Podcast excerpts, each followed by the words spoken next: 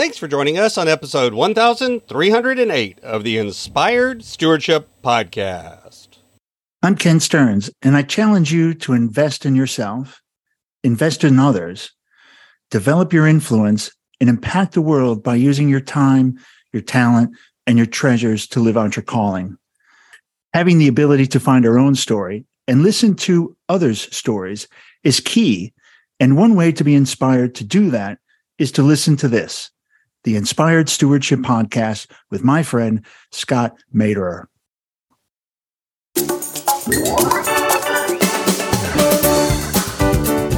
And this is a man's man. This is a guy where I'm his son. They were football. It's like football. These are sports people. Like I forget he was a letterman in basketball.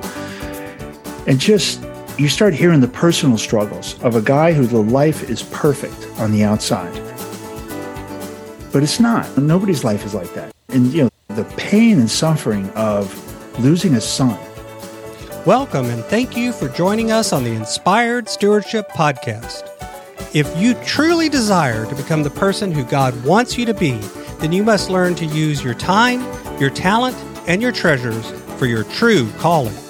In the Inspired Stewardship Podcast, you will learn to invest in yourself, invest in others, and develop your influence so that you can impact the world.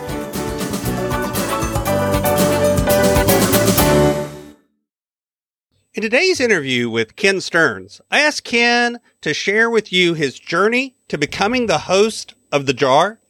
I also asked Ken to share his unique understanding about faith and how it brought him to where he is today. And I asked Ken to talk with you about some of the interviews he's had and what they have taught him and what they can teach you. One reason I like to bring you great interviews like the one you're going to hear today is because of the power in learning from others. Another great way to learn from others is through reading books. But if you're like most people today, you find it hard to find the time to sit down and read. And that's why today's podcast is brought to you by Audible. Go to inspiredstewardship.com slash audible to sign up and you can get a 30 day free trial. There's over 180,000 titles to choose from. And instead of reading, you can listen your way to learn from some of the greatest minds out there. That's inspiredstewardship.com slash audible to get your free trial and listen to great books the same way you're listening to this podcast. Welcome to the show, Ken. Good morning. It is a good morning. We're recording this bright and early whenever you're listening to it. We've got through the intro a little bit about your journey through life. Yes. Yep being in Asia, being in insurance, do corporate gig. I, I we've talked before, and I've mentioned we have some things in common of doing the corporate gig for a while, being on planes, airports, hotel rooms, all of that wonderful stuff. And then now you're doing this podcast called The hmm. Jar and putting these stories out. Can you talk a little bit about that journey and that transition and what brought you to the corporate world and then what caused you to leave? Absolutely again, Scott, thanks for having me on the show. This is a great chance. I love the, I just love the concept of what you're doing and pleasure to be on the platform.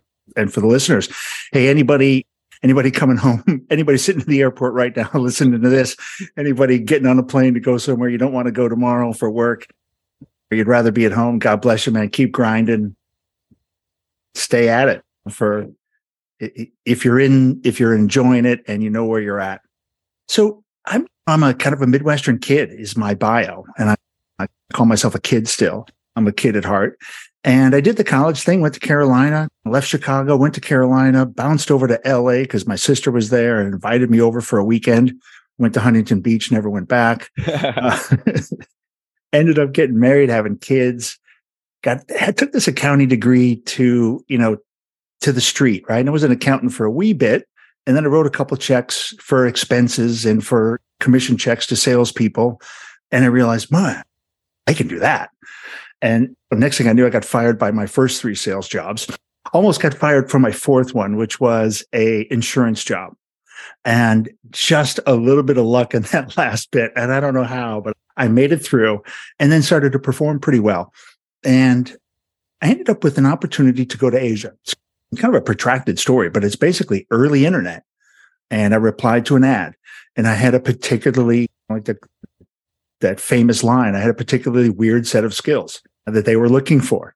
And so I ended up in Asia in 2000 as a, a young corporate guy, 40 years old, in a starting over because I'm starting from the the bottom, if you would, as an expat, a foreigner working, and an amazing next 20 years, an opportunity to live and work, live in five countries, work in probably 15 over the time, running insurance companies, helping build distribution a lot, focused a lot on sales distribution. My early, the early 15 years, part of that was heavy focused on that. And the last five were really focused on, on senior management, leadership, running the companies.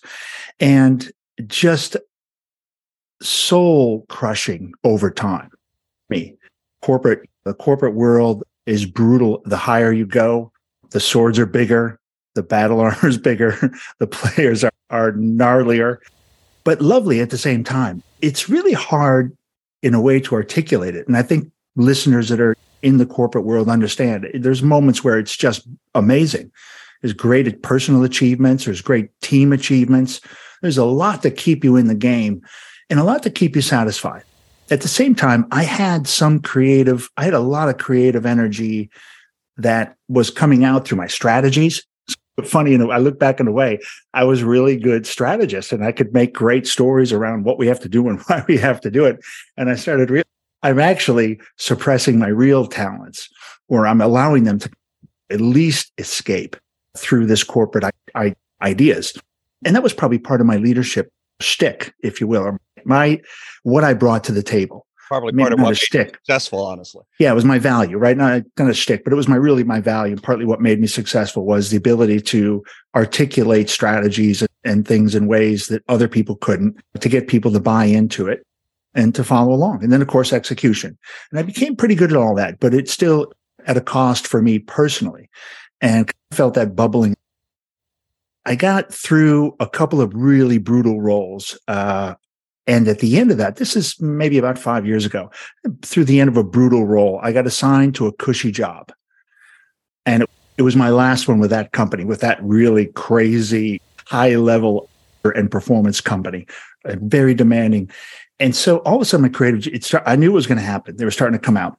I was home for a break and with my daughter coming back from Arizona, go through Vegas. And I'm like, I want to buy a guitar. I don't know why, but I want to buy a guitar and I want to learn to play. I'm going to try and I'm going to commit to myself. I'm going to, I got a, and I got a nice check.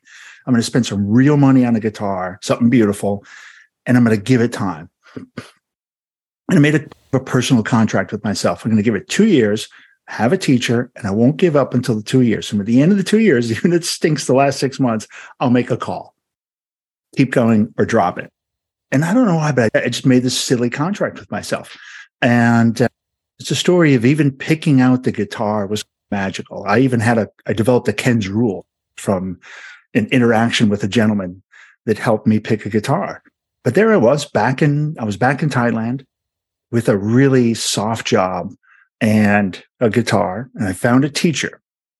And the teacher turned out to be pretty instrumental in my life. Who'd have known? He's a bastard child from a priest in a southern island of the Philippines. Like who, like he and I have about as much in common, zero in common, except this guitar moment where we spend an hour together. And we became and are today great friends. And he was along the way, he said, kept saying, we should write a song. We should write a song. I thought, man, okay. And eventually I realized I had started a book a while back, a couple books on airplanes. We talked riding on airplanes, and there's only so much you can do on an airplane. And for whatever reason, I started writing this concept book of Dear, Dear Dad. And it was letters to my father, who died when I was 28 and missed all my corporate life. A lot of corporate moments, business moments. And he was a businessman. You'd be so proud or so sh- shocked to call your dad. You're like sad. I got fired or this. And you'd want to share those moments. So anyway, the, but that book had turned into Dear God, inspired by my mom. And I don't really remember where or when I started it, but I started writing these letters. And they were like spiritual journey, a religious book, but it's very spiritual, very holistic human way of looking at these questions. And uh, that ultimately led me down the road to finish the book. So Goofy is to write songs. I pulled words from a draft that I had done. And I got so excited about writing songs that I started writing more of the book so I could get more w- lyrics from because I didn't know how to write songs, but I, I could write words, I could write stories, but I couldn't write a song. And so I started doing but this. You could write a song because that's what you were doing. It turns out I was writing. So I, but I ended up finishing. I got so into this construct of the book, inspired by the idea, the design of it, and the logic to it, that I finished the book. And somewhere along the way, this this idea of what was in the book and the finishing that and using that to be to it's is a maybe to be a public speaker. But along the way, I was kind of like, this is a very unfortunate title for a public speaker. Dear God is not going to get me a lot of bookings. Doesn't matter what's in the book. The title is in today's corporate world Flop, yeah. in America. It, I'm going to be running the church circuit. I'm like, and that's not me. So I have to be genuine. I'm a business person. That's where I bring my expertise. I don't really know how it happened, but these unintentional ideas, these unintentional acts that I was doing in following, following the breadcrumbs and pursuing, I don't, I wasn't pursuing anything. I was just following in a way. It's a strange thing. We're told to pursue our dreams. And I think sometimes you don't know what your dream is. It's not always easy to articulate it or even to see it, especially if you're inside a place where you are really every day burning your energy for your work and your family, your work and your family. There's not a lot of personal inspirational space. So creating a dream and following a dream may not be that easy to articulate. So I followed the path. I followed the things in front of me and I did some unintent, I did some intentional things that led me to a space where I was sitting in Vietnam and I'm writing this book. I've almost got it done. I'm super inspired by the structure to it. And I have this idea of I should also do a podcast. This is early on in the podcast, not so early on. And that idea with this old idea of traveling the country when I retired, and somehow these came together. And I realized I want to do a traveling podcast. And then eventually the ideas came to use the book as the questions and to create, because I'm not a I'm not a podcaster. I'm not a really good interviewer, honestly. I, I never because I'm good at being interviewed. Maybe I thought, but I wasn't a good interviewer. I did not have that skill. So I thought pre-printed questions, use questions in a jar. So I created this giant jar, had this jar built, printed 400 questions from the book, and that's what I'm doing. Is I'm traveling the country with this with this jar and these questions, and interviewing people. One across the country. So I'm on 111 cities, 444 people, about halfway through, starting back up at the end of March uh, from Atlanta. Mm-hmm. But I, I think the message for me from the from listening from a corporate, you're in the work and you're in a leadership role, is finding because it's all it's going to you're going to retire, right? There's going to be a point. And what are you? The question I was asking myself was what what's going to be my third act what does my third act look like when I retire from corporate? And that's my persona, right? That is really part of who I am. That's a big drop off. I don't, I want to, ha- I want to be somebody before that. I want to have a plan. I want to have that. What am I working towards? Again, I don't know what my dream is. So I was starting to ask myself and ask the universe, what am I going to do in my third act? What does that look like?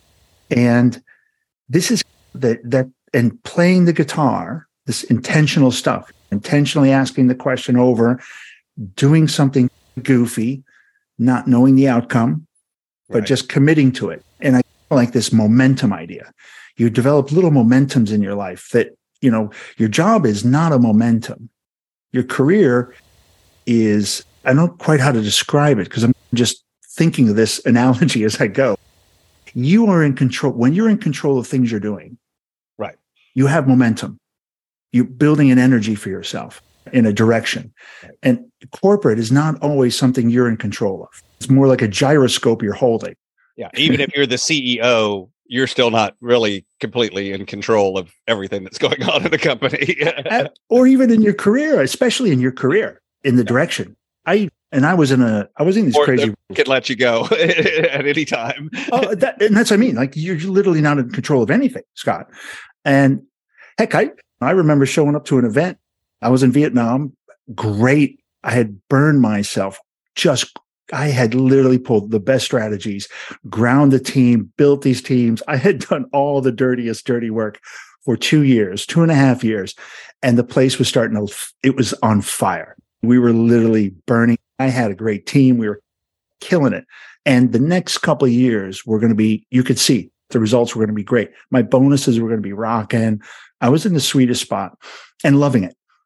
And we have this big event. The regional guy comes down we're sitting there and we're about to start and the lights are getting low. And he leans over to me, and goes, I need you in Indonesia next week. Yeah. By the way, I'm moving you. I'm about to go on stage with 5,000 people up in this audience. It's a huge event. And he's, yeah, I need you in Indo. Don't get too excited. I, I, wanted to call out a couple of things that I, you said during that, that, that story. And thank you for sharing. And I, part of it is I, let me start here because like you said unless you've been in that kind of corporate structure i don't think everyone always understands but a lot of people and I, am not going to say this is true for everybody mm. because obviously i don't think there's any one journey that's true for all people but yeah. One of the commonalities that i think you and i have is it's not that you hated your corporate job yeah no. not that you weren't good at it and it's not that you didn't love it in many ways it's just you knew there was something else too and you weren't 100% sure what it was. You just knew, didn't know all of it. Yes, absolutely. Yeah. And I think I said it is there are, I mean, I have such great memories. I had amazing times and I've built, I've got friendships all around, all around the region there. I still in contact with people and just made so many corporate friends and moments. And heck, I just stayed with that same boss. I just spent three nights with him and his wife in Charlotte, North Carolina. And this is a guy, he's so buttoned up, so hard. He was like Marine Corps hard, but he's a, such a lovely guy now. Right. He's such a great human. But it is, it's, there is, if there's something more, and maybe there's a lot of people that want to finish corporate and just chill. And, and if you can do that or do some, but there should be something inspiring you in life to keep you going. There's a third act. And so that third act for you is chilling with grandkids and traveling with your spot partner. So I think we need to envision that horizon. I've got this kind of horizon thinking strategy, and it's not, it's just a different articulation of old stuff, but it's just thinking about where you can't see. What's over the horizon? It's over the horizon. You're thinking about and plot, plotting that course to make sure you stay on course on course over that horizon. And you've got, you're doing things that give you momentum right. to stay in that direction. I don't know, playing guitar could be something I might be doing when I'm 80. I didn't know. And it's not even about it's about playing guitar, but it's not about playing guitar. What I mean by that is that's the thing you decided to lean into. Yes. This I, is not telling everyone go pick up a guitar. yeah, don't do that. Actually, know? don't even pick up a guitar because it does suck for two years. it's a hard job. It's hard to learn. But the idea of finding something that you can lean into that you do have control over that does feed that passion, I, does feed that. your heart, your soul. And then I also love the fact that you said, I committed to doing it for two years no matter what. And and again, even the two years thing, maybe it's two years, maybe it's six months, maybe it's six uh, yes. you know, that doesn't matter. But that idea of no, I know I'm probably not gonna be good at this and enjoy this right away. Yeah. I'm smart enough to know that this is probably going to suck for a while. So let me just totally commit to it and lean into it and say, I'm just going to push through and make the commitment to myself because that's really the only person you made. It, it's the only one. And said, I'm going to do this long. And then you did that. And it's that act of identifying something that for you fed some sort of passion mm-hmm. connected to your whole heart, your soul, your mind, your spirit, whatever language you want to use and that you had control over it because at the end of the day picking up the guitar at night or not to practice was up to you it's not it's not even though you committed to having a teacher it's not like he followed you home at night and said okay now you got to practice for three hours or whatever you had to do that. It really was. It's a great it's a, i think it's a great point. I'll, I'll tell the story when i bought the guitar. Because it came out to be a an idea an ideal for me. One of my rules one of ken's rules is, is uh, is inspired for this gentleman. And so I'm in this guitar, imagine the Las Vegas guitar guitar shop, right? I forget what the the ginormous room with literally three stacks high of guitars. So I don't know, it's about 20 foot tall ceiling, big box. the only place bigger is the one in Nashville, but yeah. Okay, yeah, exactly. Guitar center. It's just Oh, yeah. huge, and uh, and this is a nice the acoustic room. And I'm walking around. I have no idea what I'm doing, and it's super embarrassing. I'm 54 years old. I'm a dork walking around this thing, staring at these, and I have no idea That's what. party. yeah, that was party. and looking at the price tags, and, you know, and I, And I have a couple that I like, but I don't, and I want to make sure I get the right one. And, and there's no one around really, but I see this one guy moving from stool to stool. It's about my age. He's a handsome looking, like he just looks pro. He's got the right clothes on. He picks the guitars up, sits in the stool right, plays it beautifully, and he's moving around. And, and, and I just end up like right there in front of him for a second. And I'm just, I'm compelled. I look at him and I'm like, hey, man, can you help me out? And he's like, sure. And I tell him my story. And he looks at me and he goes, pick the red one. I'm like, and he could see my face, like, huh? Why? He's like, the red one, the one that talks to you from across the room, the one you can't take your eyes off, the Mhm. one you want to hold, you want to caress it, you don't want to let it go. I was like, wow. When he said it too, I knew exactly which guitar he meant for me. I had already seen my red one. Mhm. And I was like, thank you. And I just turned around and went over and grabbed that guitar off the wall and I was done. And I felt so great. And it was that to me is the way he said it. Yeah. Is so ap- applicable for so many things in life. It was like, it was sage stuff. I'm trying to buy a guitar and I got a lesson of a lifetime. Pick the red one. And I think for listeners in life, pick the red one. yeah. Just lean into the thing that you already know. Yeah. I, I'm a coach. I work with a lot of people and, Yeah. and the number of times that part of the conversation ends up with, okay, so you already know what you're supposed to do. Yes. Why aren't you doing it? It's like you just told me what you're supposed to be doing. Yes. Go do it. Yes, you know that. But it's almost like we have to wait for permission. This is interesting. Is that it is something like, or that last nudge from hmm. somebody that's close to us that listens to us. You are, you're kind of waiting. I was waiting for permission to buy the one I wanted. Yeah. You you you leaned into an expert. You honestly Yeah. don't know that he was an expert, but in your mind he was, regardless he of whether he was or not. He absolutely was playing. He was. He seemed like he, this guy must know what he's doing, He was my coach. Yeah. And He and was my coach. Coached you in that moment and said, "Dude, you already know the answer. Just go do it." Yeah. And I was open to the coach. I think the other part was I was open to Open. coaching. I recognized I was over my head in this particular situation. And I think people listening to you, you know, this is something I really wish I had more of. And I found one, uh, he was a headhunter, but he was a good coach. And I had him my last eight years of the career. And I wish I had used him more, leaned into him more, called him more. I think there is, this is one thing I wish I had done is had more of a- a Yeah, had And- more and people outside of your own head that were speaking. I- yeah. life. yeah. that could advise me from an unemotional third party way outside the corporate life, outside my silly little vertical of friends as well, other people, but they're in the same polluted environment in a way, not polluted, but same constricted environment.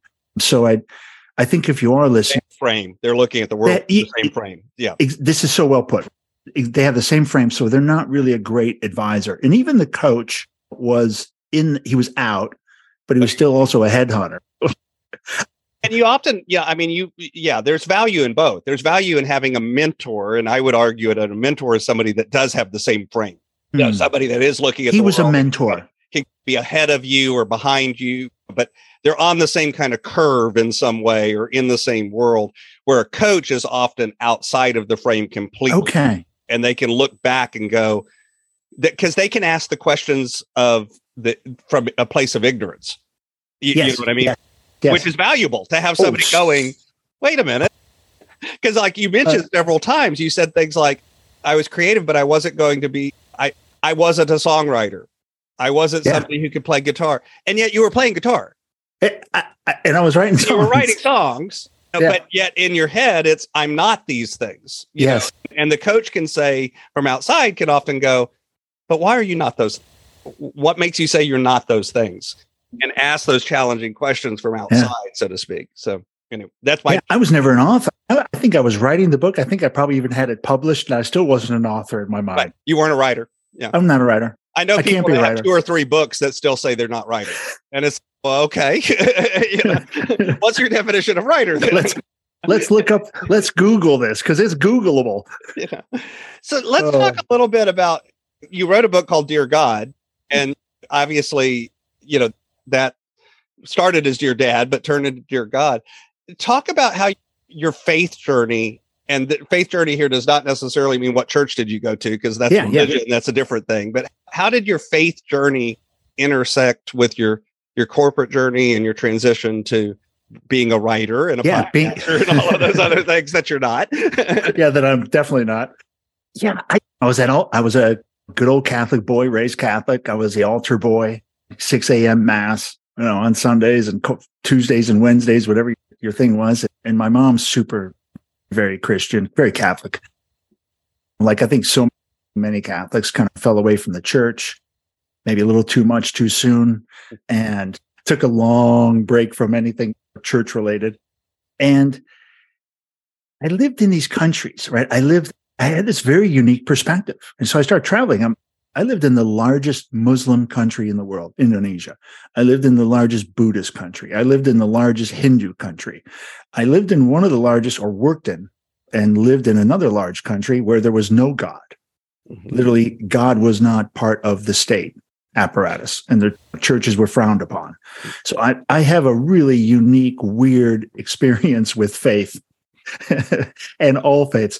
I write in my, I think it's on the back of the book or the forward. I basically say, I believed in everything and nothing spiritually. And the only thing that obviously was there was, was I'd say the universe showing me this path. And I was writing the book and I had some real inspired God winks or guardian angel or breadcrumbs or validations from the universe, whatever it was, there's no denying I was seeing some things that were encouraging me. And one of the weird things was four, this number four, four, four, four. And I kept getting this when I was constructing the book, a ton of this stuff. Really weird. And that's why I picked 444 cities and 444 questions. What the pro- the name of the book, or actually, I'm saying the, what I was going to do, not the book, but the podcast and the tour was called Project 444. Mm. For the longest time, up until I'd come back from COVID and I was in my room one day and I just, the jar hit me because the jar is the centerpiece of the show. It's the jar. It's The between live in the jar. The, yeah, the questions live in the jar. People pull it out from the jar. It's it sits between us. I had the jars.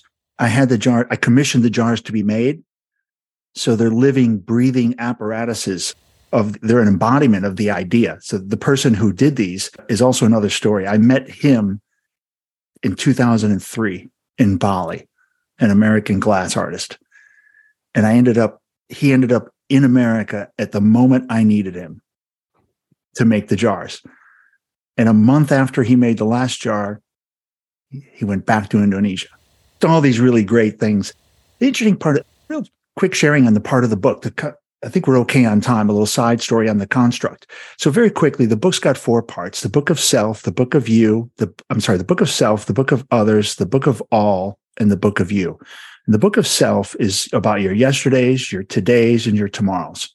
And that's that inner circle, right? That's this is what is I think as executives, how we're looking at the past, what's our career about, and what are we going to do today? And again, the tomorrow thing. What's tomorrow about? What's that horizon? What's over the horizon? What are we what are you doing today to keep some momentum so you're in control? When that gyroscope stops that you're holding, when that corporate gyroscope, you hand it off, what momentum have you built to keep you sustaining and keep you to keep feeding your head and to keep feeding your actions so you have a you've got something going on and it may not be the thing you do later but it's going to be something it'll lead to something and uh, the other part of the book the part is between two people acceptance forgiveness compassion great leadership skills as well i think something when you're in your with your staff and you're with people because you're dealing with people at work and those are some things i don't have to acceptance doesn't mean approval it it means I I, I can disagree understand- with you, but I can still accept you. That's exactly. good. I can understand how you get there. I may not agree with what you're doing, but I can accept the fact that this is who you are, what you think, or what you believe. And then it's then it's it's love, karma, and service. And I think even at a corporate level, this is a good mantra with your not as a one-on-one person, but more of as a kind of a, a, a group, right? When you look at your corporate, your whole organism, it's making sure you've got that humanity of love, right? That people come to work and they feel all the things that the definition behind love. We treat people You right. can't talk- You can't talk about love at, at corporate and world. That- That's oh, no. Yes. Yeah, but whatever that embodiment is, when you design your policies and when you talk to people, you've got that. You've come in from that space, right? And service, and a place of service. How do we how do we make sure we're serving our staff and people? Man, if we did those things at work, people would feel it. Right. And the last one is faith, hope, and prayer, and that's more of a spiritual side. That was probably as religious as I got in the book, uh, talking about faith. And but faith is not in the book, I don't design it as a spiritual faith in a God or a particular religion. It's it ultimately comes down to, ironically, I think my storyline comes back to it's faith in ourselves, and the, either your God or anybody's God, really, or no God. Ultimately, it comes down to it's up to us, and we're built with that innate faith in ourselves. It's going to come down to us doing it. So it gives you strength. It's terrifying. It's absolutely terrifying because you it's up to you. But it and no one's going to rescue you, right? And you can't trust on the gods or the spirits to guide you in some particular to give you luck. It's not going to happen. It's up to us at the end of the day. And, uh, and I think uh, hope, hoping things are going to be better. And I think if you're on the spirit, the farther you are on the spiritual spectrum, I think the more you can embrace hope. I think it is. I think that one is a, a bit there's a bit of a tentacle there, I think. So yeah, so that was a construct of the book, and I think it was just a very interesting the way that it all came together. And there's a lot of corporate, there's a lot of corporate synergies there. Absolutely. Yeah. I think sometimes, again, it's why I made the joke of, yeah, you can't talk about love in the corporate world. HR will get on you for that. It- it- it- it- it's a different kind of, you- you're not talking about, you know, two people Yes, yeah. together at work and all of that. You're talking about the fact that we're treating each other with humanity. Yes. Again, you started, you're working, you're dealing with people at work and the number of managers or bosses. And because, like you, I was a leader of leaders and all of that. Yeah. And I've literally had a manager walk into my office and go, This job wouldn't be so bad if it wasn't for all the people. And it's that's your whole job. it's like literally your job duty is to manage people. It's like that's the job description. Man, uh, If you don't like people, we might have a problem. If you Oh. anyway, it's that but that's literally how and again we I know why they were feeling that at that moment and we talked yes, about it. absolutely. I'm sure there's a good reason. else I'm sure. and there was a good reason but at the same time it's one of those you hear that come out of their mouth and you're like really it is your job but but at the same time it is it's having that humanity of the moment to recognize that both for me to recognize that he was being human in that moment and so i didn't yell at him and i didn't bite his head off and i didn't i said what do you mean sit down let's talk about it that kind of thing He needed some love. because he needed loving, but He at needed the a same hug. time, it was so that he could turn around and love on the people that he needed to love on. You- This is true though. I, but corporate, you do drain Absolutely. I worked with this guy. He was such an amazing leader. He was really, truly one of the most charismatic. He's he could have told people to drink the Kool Aid; they would have done it. He was really, and still today's a great, inspired person. And he knew I had that kind of energy, that sharing your energy, giving it out, and pouring it out. And where you do speeches or on stage, and you have to motivate, and there's and then go around the room and shake the room and and keep the energy going, and then out to dinner and go around the tables. And he we were talking in a car one day or at the airport or somewhere, and he said, you know, Ken, who we give all this energy, we give all this motivation out, and it's quite tiring, quite draining, spiritually, emotionally, physically. He says, Who puts back for us? Who mm. who gives who fills our cup? How do you fill your cup? And that was a wow for me. That'll that's what burns people out. Is when they when they're He- giving it out and not refilling. Yeah. And I wasn't sure his question was interesting because he knew the answer in a weird way. I think, I, I think he knew, but I, I, don't know if he was asking me for the to see if I knew. But I, it didn't dawn on me. I was you like, knew at that point. I don't know, honestly. I think he was asking. Maybe he was asking for help. Maybe he was asking, uh, but I couldn't imagine that he would be asking for help, right? Oh yeah. From a superstar level, for me, I looked up to him as um, really on another level, a level that I he was gifted in a way I was not gifted.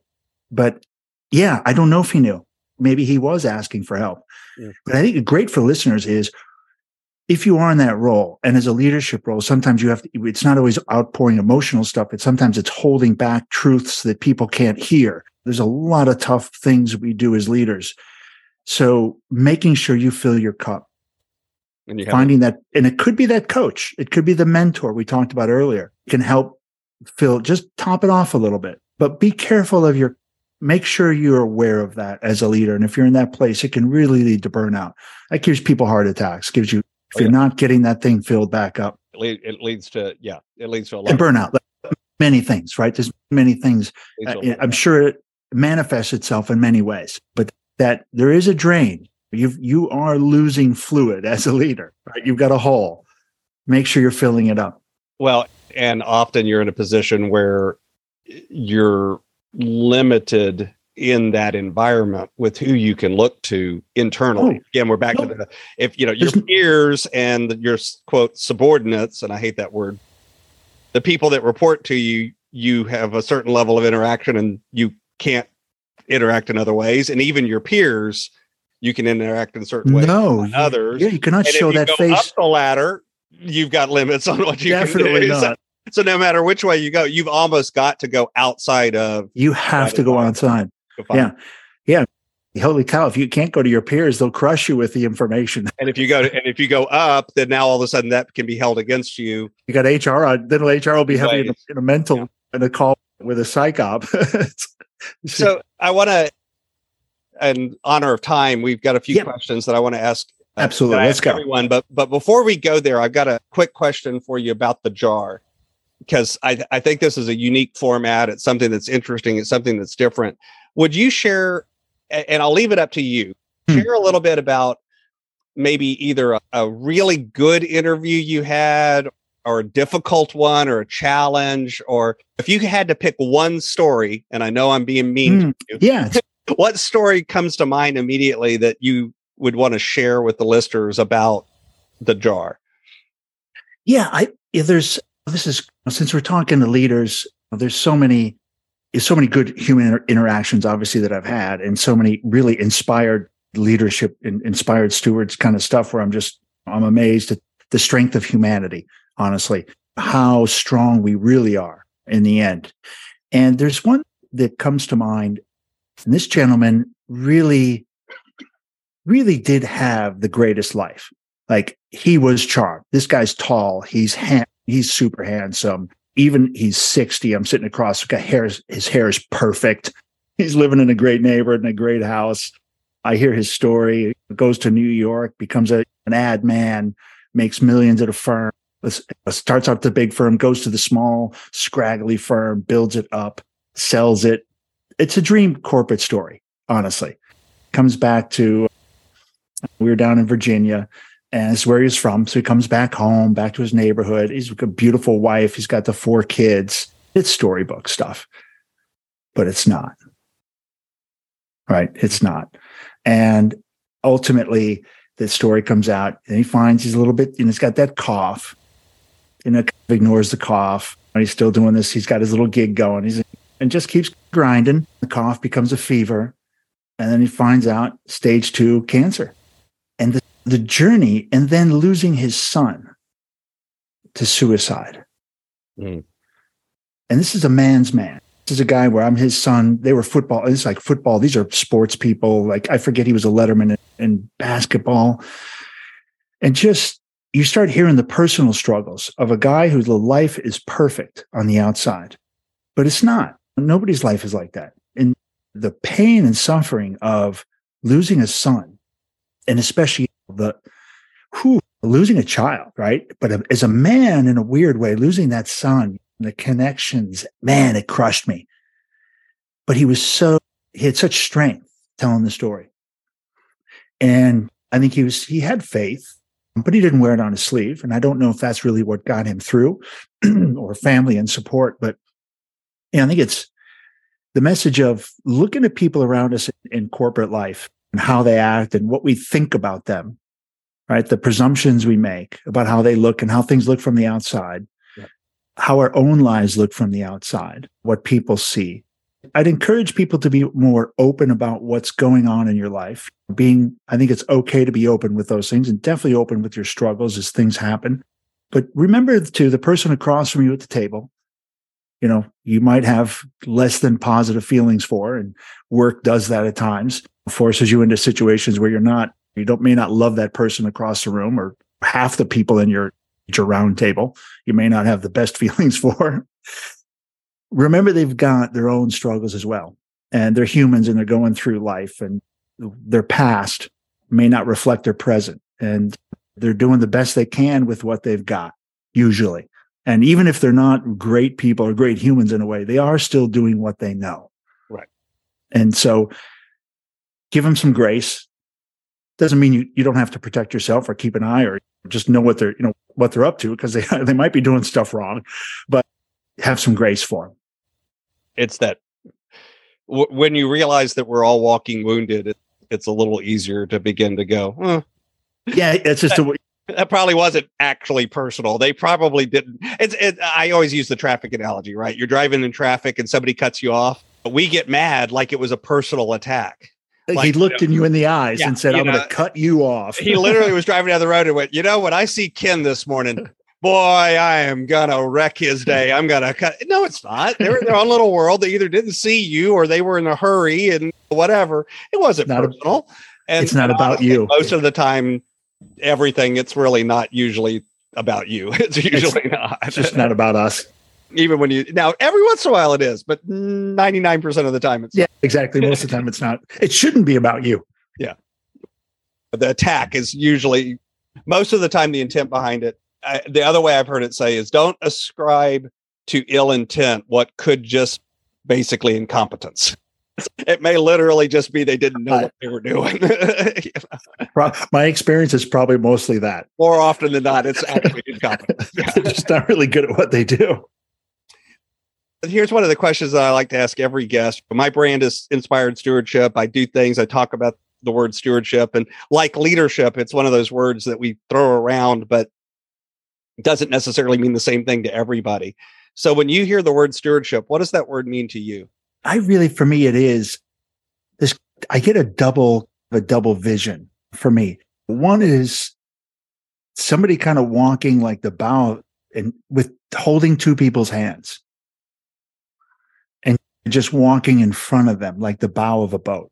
So it's together, but you're also leading and showing. There's that combination. And if you're holding two people's hands and you're walking and you're leading them, you've got a strength. You have a kind of a determination. And if if you zoom out on that, if, if that's kind of your micro view, if you zoom out on that, it's the representation of the larger group. And your role as a leader is to take this organization, to take bigger picture, to take that bigger beast and to guide it through these waters, right? To be that captain, to take them through, you've got to plot that course. So your job is to bring that thing, bring that ship through the canal guide it through with the right trajectory, the right speed? Can you see what's in front of you far enough to turn that ship? Because you can't turn them on the dime, right? You need some time. You need, you want to do this and you don't want to do it too fast. You knock over the China. So you got to, you got to, so for stewardship for me does really embody that, that horizon thinking and you know, doing things through the storms where people doubt and you've got a plan and you're holding the course. Hold the course and bring people along with you. I love it. So this is my favorite question that i like to ask everybody. That this might be a, a jar like question in a way. It, imagine for a moment that i invented this magic machine and with the power of that machine i could take you from where you are today and transport you into the future maybe 150 250 years. And through the power of this machine, you were able to look back and see your entire life and see all, all of the connections, all of the ripples, all of the impacts that you've left. What impact do you hope you've left behind in the world? Yeah, it's that that deathbed question right? when you're looking back and what are I you just tried to make it nicer than you did. Write your eulogy, but yes, it is the Yeah. eulogy question. yeah, I'm sorry, Scott. I didn't mean to. I didn't mean to boil it down to the eulogy question. Yeah, it is. It's the way back machine, I, and I think it's different too, even from the from that one because it is more inspired. You're not looking back from that moment because at that moment it doesn't. There is no such thing really as an impact. You've touched people, but if it's hundred years or two hundred years later, that's maybe different, right? It's even more powerful. It's even a harder achievement. I think the first off one, the first one for me is I'm going to use a I'm going to use a Mr. Rogers neighborhood quote, which is if it's just one person, Mhm. just one person I help or I affect in a positive way through the show, then I would have done good. Because the one person it could have in a hundred years, that could have some impact. Mhm. If you think about it. So it is, I think it's a powerful question the way you ask it, because sometimes in one generation or one lifetime, we won't see the impact of one person. But one person can be a father. And the two kids that they have, the impact that they can have on their children and their grandchildren. Now you're talking 150 years, and that could be a powerful exponential impact. So the idea that not taking time out to help somebody at work, that one person in life, helping that one person can make a huge difference, a massive difference exponentially when we look back on it, especially the further we go out. And I hope, I hope that the jar does give people the couple things that I set out to do, which is tell their story, to be heard, and to and to allow other people to hear those stories and to connect with them in a way. And all the people I'm interviewing are still alive and still pretty inspirational, and people can take can take comfort in that. And yeah, so that's what I hope. Awesome. So, what's coming next? What's on the roadmap? I know you said you were heading to Atlanta, and then what's after that? Yeah, so I've so a couple of I've got the I've got half the show, half the project to do. I got a couple hundred interviews in about 50 cities. So I'm grinding out on that. I am starting, excuse me, my next book, Ken's Rules. And these are my corporate rules. And I'm going to use that for public speaking. So I'm finally going to get to my public speaking career. it was in the queue and things are aligned. Things are aligned. And uh, so I'm working on the, this kind of speeches or the programs that I would offer and everything. And that'll come from these Ken's rules, 12 rules. We talked about momentum, horizon thinking, pick the red one, this kind of silly stuff, analogies to regular life. And, uh, and that's really it. So write the next book and keep going on the tour, build the public speaking thing, and then see as people always ask me, what's next? What's what at the end of the jar? What do you do? I don't know. I don't, I'm going to, we'll see. And if people sometimes they look at me and they're like, okay, that's, I don't think I could do that. but that's what they're doing. but I was waiting. Whether, they, whether they know they're doing it or not. I was waiting for that to draw the shoe to drop, which is, but, yeah. but don't, you know, but when the boss comes in do. tomorrow and says you're going to Indonesia, are you ready for that? that's called being alive. That's uh, yeah. You can find out more about Ken and the jar, the books, everything else that he does over at thejar.live. And it's the mm-hmm. word the jar dot live. Of course, I'll have links to that in the show notes as well. Ken, anything else you'd like to share with the listener? No, I think that's, I think that's it. It's been a great chat, Scott. I really appreciate the time. One, one, a bonus thing for people, if you do go to the website, thejar.live, you will get a link to the first part of the, the book of self, which has got the yesterdays, todays, and tomorrows. And it's a fun read. These are each letter's by itself. You can read it on, it's about a five minute read per letter. Great, but great. I think there's some good stuff to think about in there, especially for executives to get you your head around your tomorrows and your past. So download that before they jump on the next plane Yeah, absolutely. It's a PDF. and read it on the plane. That's where I did a lot of reading. Oh, Yeah. oh man. I read everything Churchill ever wrote. oh, well, on airplanes. a. And if you've seen, you yeah, go that's, a, Google. good- that's a pretty good amount. I forget this war book, some like his old war history stuff that he wrote. Just but, and I looked like a true idiot carrying around a three inch thick book on a plane. Awesome. Thanks so much, Ken. It was great having you today. I love all of your insights, and I hope the listeners get some value out of it. And then go check out the the jar and see if it's coming to a city near you. You might be ah. able to. Find me and be a guest, man. I'm come on. I'm especially Georgia, Florida, Tennessee, Mississippi, Alabama, Louisiana, Texas.